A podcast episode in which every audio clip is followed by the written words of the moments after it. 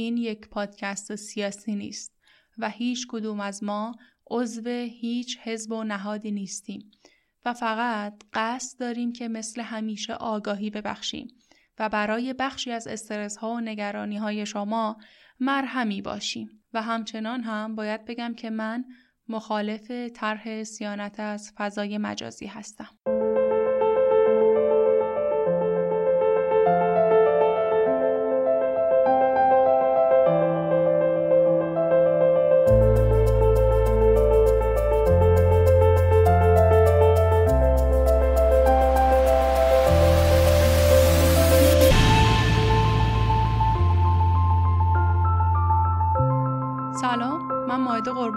و این قسمت 35 از قاف پادکست هست که در اسفند 1400 تقدیم شما میشه. اگر اولین باری هستش که قاف رو میشنوید، باید بگم که قاف اولین و پرمخاطب ترین پادکست در حوزه کارآفرینیه که از سال 97 شروع به فعالیت کرده و ما کلا در مورد کسب و کار و مدیریت و رهبری و خیلی چیزای دیگه که برای یک مدیر استارتاپ یا صاحب کسب و کار لازمه بدونه تا به موفقیت که ما بهش میگیم فتح قله قاف برسه رو بیان میکنیم. پس هدف ما آگاهی دادنه، چون معتقدیم علت تمام شکست‌ها و ضررهایی که متحملش میشیم از عدم آگاهیه. حتما قسمت قبل که در مورد واقعیت کارآفرینی ما صحبت کردیم رو بشنوید، حتما برای ما کامنت بذارید. این کامنت های شما، نظرات شما، تبادل نظر شما با مخاطبا، با اهالی قاف دیگه باعث میشه که ما به یه اجماع نظری برسیم، یه فیدبکی بگیریم از شما، اینکه مثلا دوست دارید ما در مورد چه موضوعی محتوا تولید کنیم، سوالات شما چی هستش و اینکه کلاً با مطالبی که گفته شد موافقید یا مخالفید. خلاصه برای ما کامنت بذارید، فیدبک بدید. برای من خیلی مهمه که بدونم نظر شما چیه. توی این قسمت هم اومدیم در مورد یک موضوع داغ و خیلی خیلی خیلی مهم که همه کسب و کارها رو تحت تاثیر قرار میده صحبت کنیم. همه کسب و کارهای آنلاین، از فروشگاه‌های اینترنتی گرفته تا بلاگرها، اما یکم با دید کسب و کاری و بیزینسی خودمون، نه با دید سیاسی.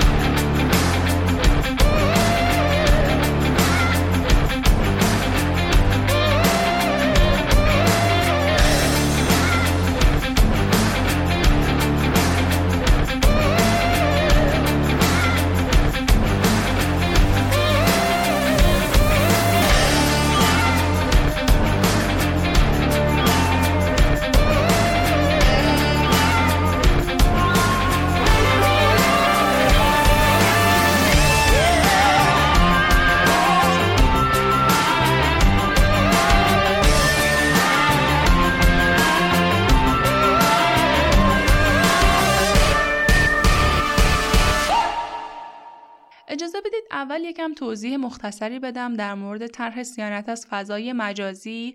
شاید اینجا کسی باشه که در موردش اطلاعی نداشته باشه و چیزی در اخبار در موردش نشنیده باشه.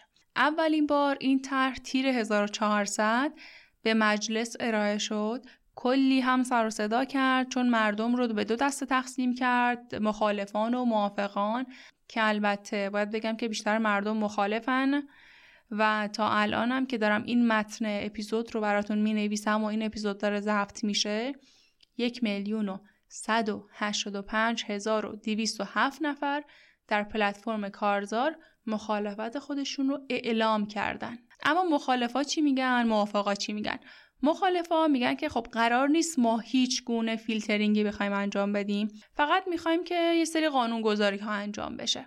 مخالفا هم میگن که بر اساس تجربه‌ای که ما داریم، شما توی طرح ننوشتی که ما میخوایم فیلترینگ انجام بدیم، ولی نوشتی که میخوایم محدود سازی کنیم، که این محدود کردن هم کم کم کار همون فیلترینگ رو انجام میده.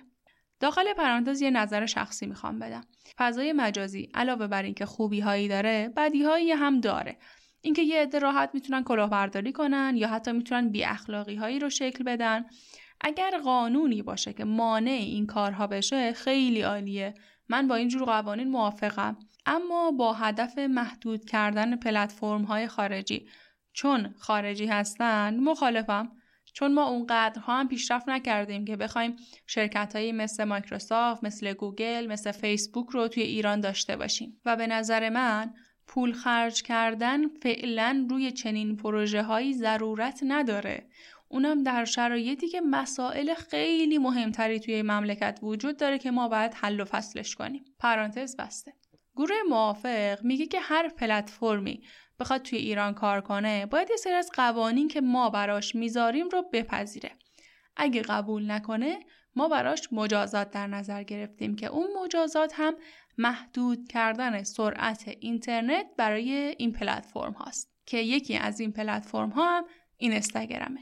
علاوه بر این در این طرح گفته شد که از افرادی که در فضای مجازی فعالیت میکنن و از مصوبات وضع شده تخطی کنن باهاشون برخورد میشه که یکی از این برخوردهاش جریمه نقدی هستش.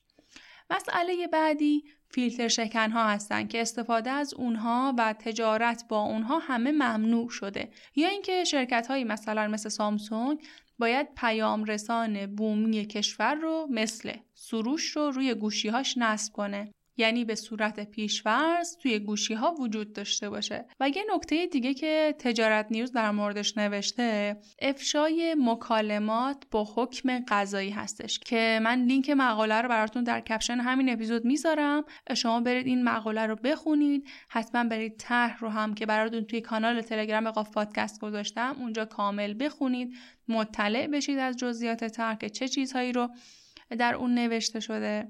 ولی الان نمیخوام دیگه بیشتر در مورد جزئیات طرح باهاتون صحبت کنم و به طور خلاصه باید بگم که اگر این طرح اجرا بشه برای کسب و کارها مشکل خیلی بزرگی پیش میاد و ممکنه یک رکود ناگهانی برای کسب و کار اتفاق بیفته، مثل زمان قرنطینه سال 98. هدف ما از ساختن این اپیزود پیش آگاهی و پیشگیری از این اتفاقه. اول از همه باید بگم که خب من کاملا مخالف این هستم که همه تخم و مرغ ها رو بخوایم توی سبد بچینیم. با توجه به اتفاقاتی که توی این سالها افتاد و پیشرفتی که اینستاگرام داشت، اکثر کسب و کارها بر پایه و اساس این پلتفرم اومدن شکل گرفتن که من انتقادهای خیلی زیادی هم اتفاقا به این موضوع دارم و به اون کسایی که افراد رو برای منافع شخصی خودشون تشویق میکنن که این کارا بیان انجام بدن و کسب و کارشون رو در اینستاگرام راه اندازی کنن. منظور من این نیستش که اینستاگرام خوب نیست، اتفاقا اینستاگرام بهترین جا برای برندسازی و برای رشد کسب و کاره، اما به تنهایی کافی نیست. اینستاگرام فقط یک ابزاره، اینو یادتون باشه. از این ابزار باید برای کسب و کارتون استفاده کنید، نه اینکه ریشه کسب و کارتون در اینستاگرام باشه.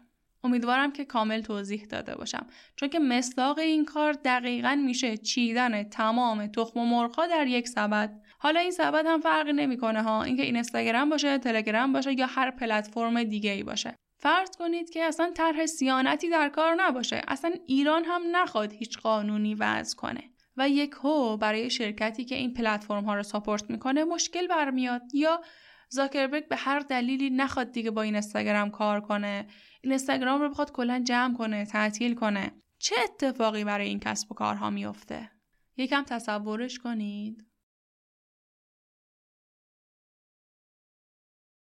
سوال دومی که پیش میاد اینه که اجرا شدن طرح صیانت چه تبعاتی داره؟ توی این سالها مخصوصاً 3 سال گذشته کسب و کارهای خانگی زیادی بر اساس شبکه‌های اجتماعی شکل گرفتن. یا به خاطر پاندمی کسب و کارهای سنتی شیفت خوردن به شبکه‌های اجتماعی، مخصوصاً اینستاگرام. ما آمار دقیقی از این تعداد کسب و کارها نداریم، اما اقتصاد نیوز اعلام کرده که این اعداد چیزی بیش از 1 میلیون کسب و کاره. روزی رو تصور کن که راحت نمیتونی وارد اینستاگرام یا واتساپ بشیم. چه اتفاقی برای این کسب و کارها میفته؟ یکی از کارهایی که ما برای کسب و کارمون باید انجام بدیم ضد گلوله کردن اونه. برای این کار هم اول باید از سناریو یا تحلیل واتس ایف یا چی میشه اگر استفاده کنیم. یعنی ما با چیدن سناریوها کنار هم اقدام به تصمیم گیری کنیم. تحلیل وات ایف یه نوع خاصی از تحلیل سناریو هستش که در اون تعدادی سوال چی میشه اگر از خودمون میپرسیم تا اتفاقات رو، پیچیدگی‌های احتمالی رو در مورد کسب و کارمون و تأثیری که روی کسب و کارمون میذاره رو پیش بینی کنیم. با یه مثال توضیح میدم. فرض کنید من، یعنی مائده، قرار یک طرح بومگردی رو اجرا کنم. سوالاتی که مائده میتونه از خودش بپرسه اینه: چی میشه اگه یکی دیگه توی همون منطقه بخواد یه هتل سنتی احداث کنه؟ چی میشه اگه تورم زیاد بشه و مردم کلاً نتونن مسافرت برن؟ چی میشه اگه تأمین کننده مواد غذایی من برشکست بشه؟ اگر رقیب وارد منطقه شه، مائده باید منتظر چه عواقبی باشه؟ اگر قیمت‌ها تغییر کنه، سود و زیان این کسب و کار چه تغییری میکنه؟ اگر تأمین کننده مواد غذاییش ورشکسته شه، آیا میتونه تأمین کننده دیگه ای رو پیدا کنه؟ اگر تأمین کننده ورشکسته شه، چه تأثیری روی نحوه خدمات دهی به مشتریاش میذاره؟ اگر هر کدوم از این دوتا چالش ها اتفاق بیفته یا هر دوتاشون با هم اتفاق بیفته، با توجه به نقدینگی موجود، اون کسب و کار تا چه مدتی میتونه سر پا بمونه؟ اگر دولت بخواد مالیات رو زیاد کنه چه کار میشه کرد؟ و سوالهای خیلی زیادی که میشه با این سناریو طراحی کرد.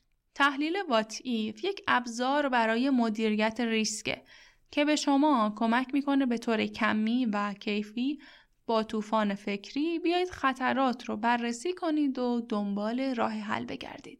برای مثالهای بالا هم میشه راه حل‌هایی مثل کاهش قیمت، شناسایی بازار گوشه‌ای و بازاریابی در اون، ارائه محصول مکمل و بهبود خدمات مشتری رو در نظر گرفت. حتی شما میتونید راه حل‌ها رو به صورت کمی و با اعداد و ارقام هم بررسی کنید که ما در نگارش طرح کسب و کار میایم این کار رو انجام میدیم و بهش میگیم تحلیل حساسیت.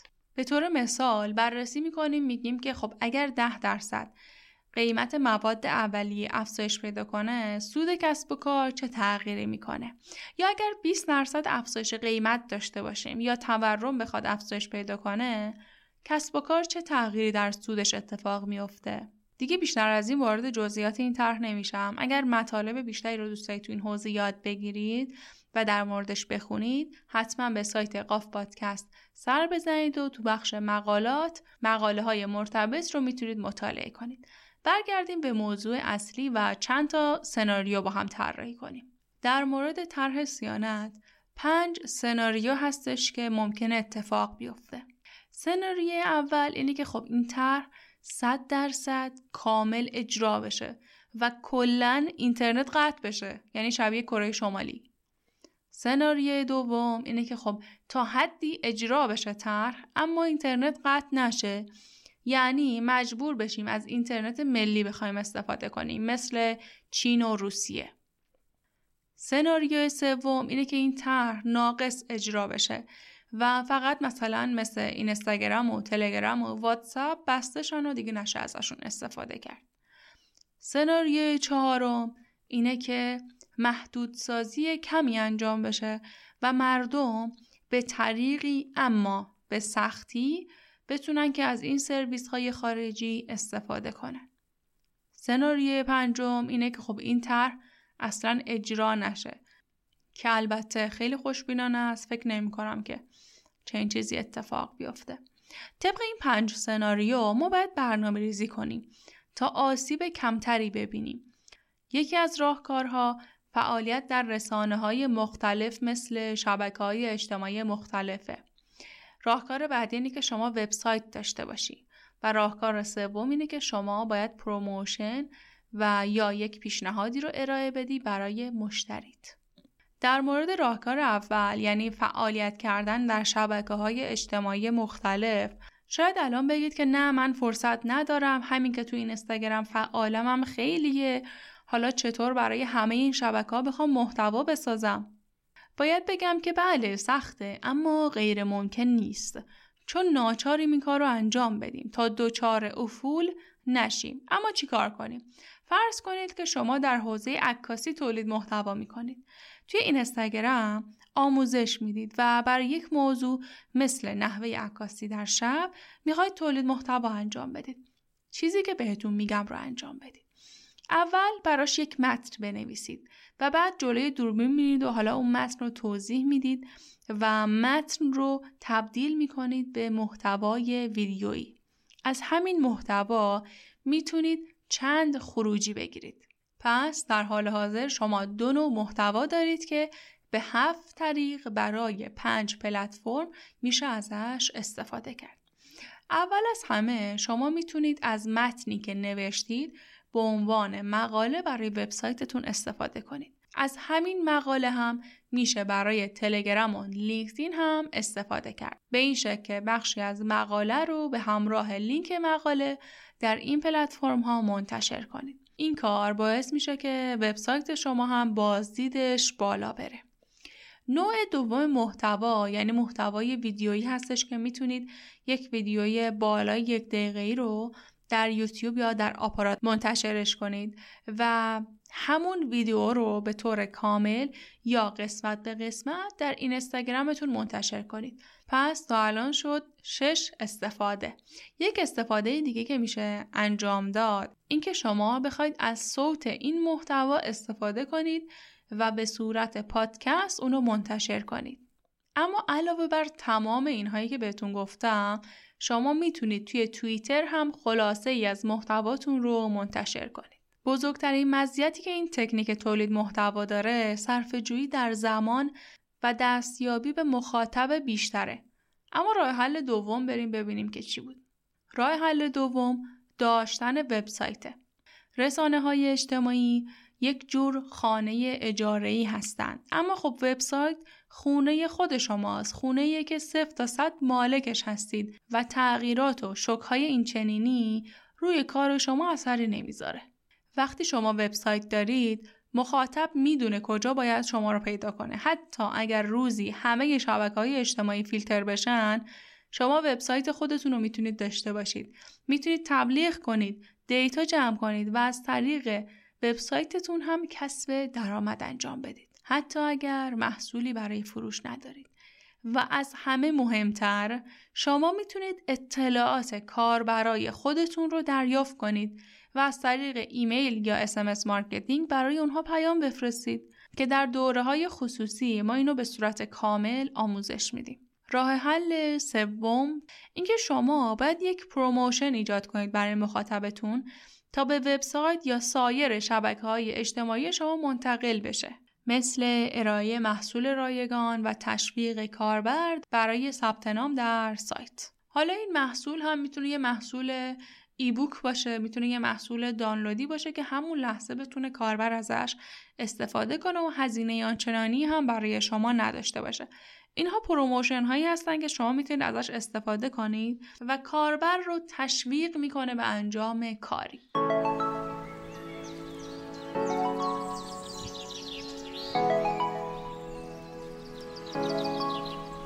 این روزا تو فکر راه اندازی کسب و کار خودتی و نمیدونی از کجا شروع کنی؟ یا میخوای کسب و کار قدیمیت رو بهبود ببخشی؟ یا حتی شاید میخوای روی کسب و کار دوستات تأثیر بذاری؟ به هر کدوم از حرفایی که گفتم فکر میکنی؟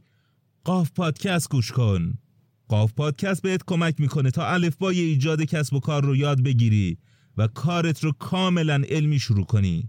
قاف پادکست یه گروه خیلی حرفه‌ای داره و این گروه سعی میکنه علاوه بر نکاتی که خودش در اختیارت میذاره، شما رو از نظرات اساتید دانشگاه که سالهاست دارن در این حوزه کار میکنند بهره مند کنه.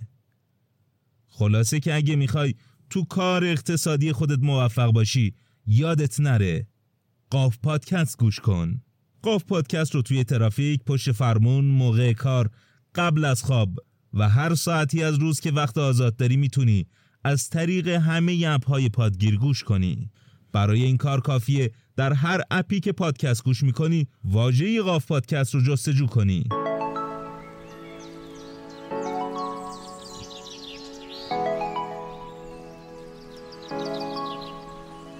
نکته خیلی مهم اینه که توی این بخش شما باید از قانون 80-20 استفاده کنید. یعنی 80% از منابع و وقتتون رو روی یک شبکه یا رسانه صرف کنید و 20% اون رو روی باقی رسانه ها. مثلا اگر کانال تلگرامی خوبی دارید، بیشتر محتواها رو برای اون شبکه تولید کنید. یا اگر اینستاگرام خوبی دارید، حتما از تقویم محتوایی استفاده کنید، حتما از تکنیک‌های جذب مخاطب و استوری گذاشتن استفاده کنید. در مورد پروموشن ها، یکی دیگر از کارهایی که میشه انجام داد اینه که خب شما سایت فروشگاهی دارید، میتونید به صورت انتخابی هر هفته روی یکی از محصولاتتون تخفیف هفتگی بذارید. در مورد محصولتون هم حتما یک راهنمای جامع طراحی کنید که به سوالات مشتری در اون باره جواب داده بشه. خلاصه کتاب انجام بدید. و در آخر هم باید بگم که متاسفانه ایران کشور باثباتی نیست. در منطقه باثباتی ما نیستیم. پس تمام این توصیه ها در جهت کاهش ریسک به شما گفته شد. ما هم شما رو به پذیرش هر چیزی تشویق نمی کنیم. فقط باید مطالبه گر باشید. اما این بیخردیه که برنامه ریزی برای شرایط بحران نداشته باشیم. یه خلاصه بخوام بگم از چیزی که توی این اپیزود گفته شد، اینکه توی اول اپیزود ما اومدیم یه خلاصه گفتیم که طرح صیانت چیه، چه موضوعاتی رو تحت پوشش قرار میده. در میانه اپیزود در مورد سناریو نویسی صحبت کردیم، اینکه بیایم سناریوهای محتمل رو بنویسیم تا بخوایم راهکار برای بحران‌هایی که ممکن اتفاق بیفته پیشنهاد بدیم. و در انتهای اپیزود هم سناریوهای محتملی که ممکنه با اجرایی شدن یا عدم اجرایی شدن حالا طرح صیانت اتفاق بیفته رو توضیح دادیم برای شما که امیدوارم براتون مفید بوده باشه. و ممنون که تا این لحظه همراه بودید. سعی می‌کنیم که در وبسایت راهکارهای مکمل بیشتری رو بتونیم برای شما ارائه بدیم.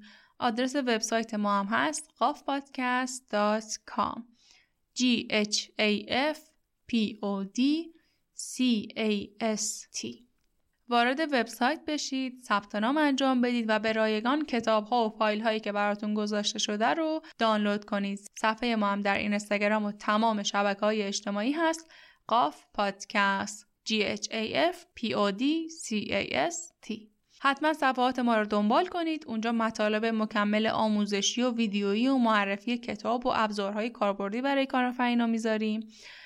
قاف پادکست رو هم میتونید از تمام پلتفرم ها به صورت کاملا رایگان بشنوید. اگر از کست باکس میشنوید که حتما برای ما کامنت بذارید، نظر بدید، راه حل خودتون رو برای ما پیشنهاد بدید، ببینیم که شما میخواین چه کاری انجام بدید، چطور میشه این ریسک و این چالش رو کمتر کرد و ما چطور میتونیم به شما کمک کنیم. این نظر دادن های شما باعث میشه که بقیه هم کامنت ها رو بخونن، از فکر و ایده و راه حل شما هم مطلع بشن، به اونها هم یک کمکی انجام داده باشیم.